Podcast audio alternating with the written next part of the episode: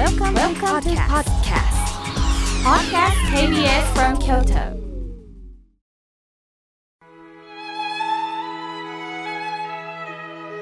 改めまして僧侶の河村明慶です今日の法話のテーマは笑顔が幸せにつながるについてお話しいたします今日は笑顔の日だそうですそれも花が咲く顔と書いて笑顔。これは民族学者の柳田邦夫さんが「微笑むの M を花が咲くの M に書いたことからに始まったそうです。M これは笑うの M と咲くの M この2つにはニコニコする笑い顔になる花が咲き始める。つぼみがほころびる。果実が熟して避けて開くなどの意味があるんだそうです。微笑むことを表すこの笑うという字。この M の言葉を比喩的につぼみが開く様子と重ね合わせて花が咲くの咲くという字を取って笑うという言葉が誕生したんですって。まあ、一口に笑うというと、まあ、ここまで深いんだなということをね感じました。1943年に柳田邦夫さんは「女の笑顔」というエッセイを寄稿しておられます。その中でも非常に興味深いことが書かれているそうです。笑うこれは割るものをパチンと2つに割るというね割るという語から分かれて出てきたもので同じく口を開くということもそうですよね確かに上唇と下唇を開くので、まあ、咲くということなんですよね。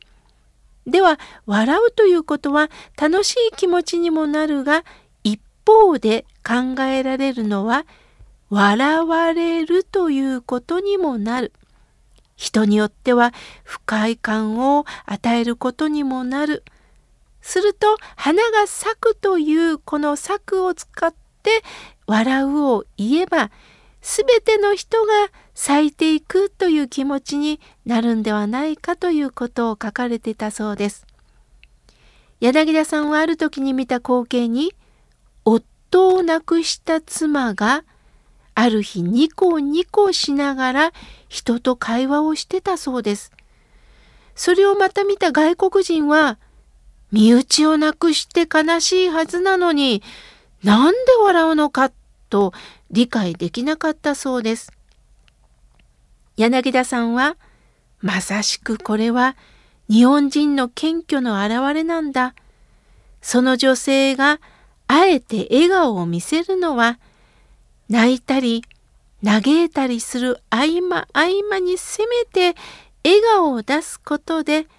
苦しみが和らぎそして一歩前に生きていけるという体験に基づいているんだと感じられたそうです。さらに笑顔というのは人生の潤滑油この世を生きていくために備わった自然の武器なのかともおっしゃってたそうです。つまり心の余裕をいただくために笑顔ってあるのですね。これは柳田さんだけが感じたことではないそうです。戦争中の時、戦争の中でも女性たちは笑顔を忘れなかったそうです。もちろん悲しみ不安はたくさんあったでしょう。しかしそういう時だからこそ笑顔で見送っていく。すると笑顔で見送られた方は勇気を持ってまた帰ってこようと気持ちになれたんですかね。柳田邦夫さんはこの笑顔は将来の希望をつないだんだとおっしゃったそうです。さて皆さん人と会った時お店またはレストランに入った時笑顔で迎えてくれたら心まで満足してまたここに来たいなと思いませんか？反対に愛想がなくってむすっとした表情だとどれだけ料理が美味しくっても気持ちはなかなか満たされませんよね。仏教では和言愛語という言葉があります。平和の和、和やかな言、顔。和やかな顔、愛語、愛するの愛に言葉です。和やかな顔、優しい言葉で相手に接することで良い関係が築かれていきますよと教えてくれます。これは仏教で言う伏せ行の一つなんです。お布施って聞くとねお金とか物じゃないの？と思われがちなんですがそれだけではないんですよ。この私たちのこの体で表現できることができあるんです。例えば皆さん赤ちゃんの笑顔に癒されたりしませんか？言葉はなくても和やかな顔を見るだけでなんか癒されますよね。目の前の人に温かいものがあれば私たちはそれだけでも幸せな気分になる。じゃあ逆に私たちもそういった雰囲気を与えられるかそれが和言愛語なんです。皆さん思いやりって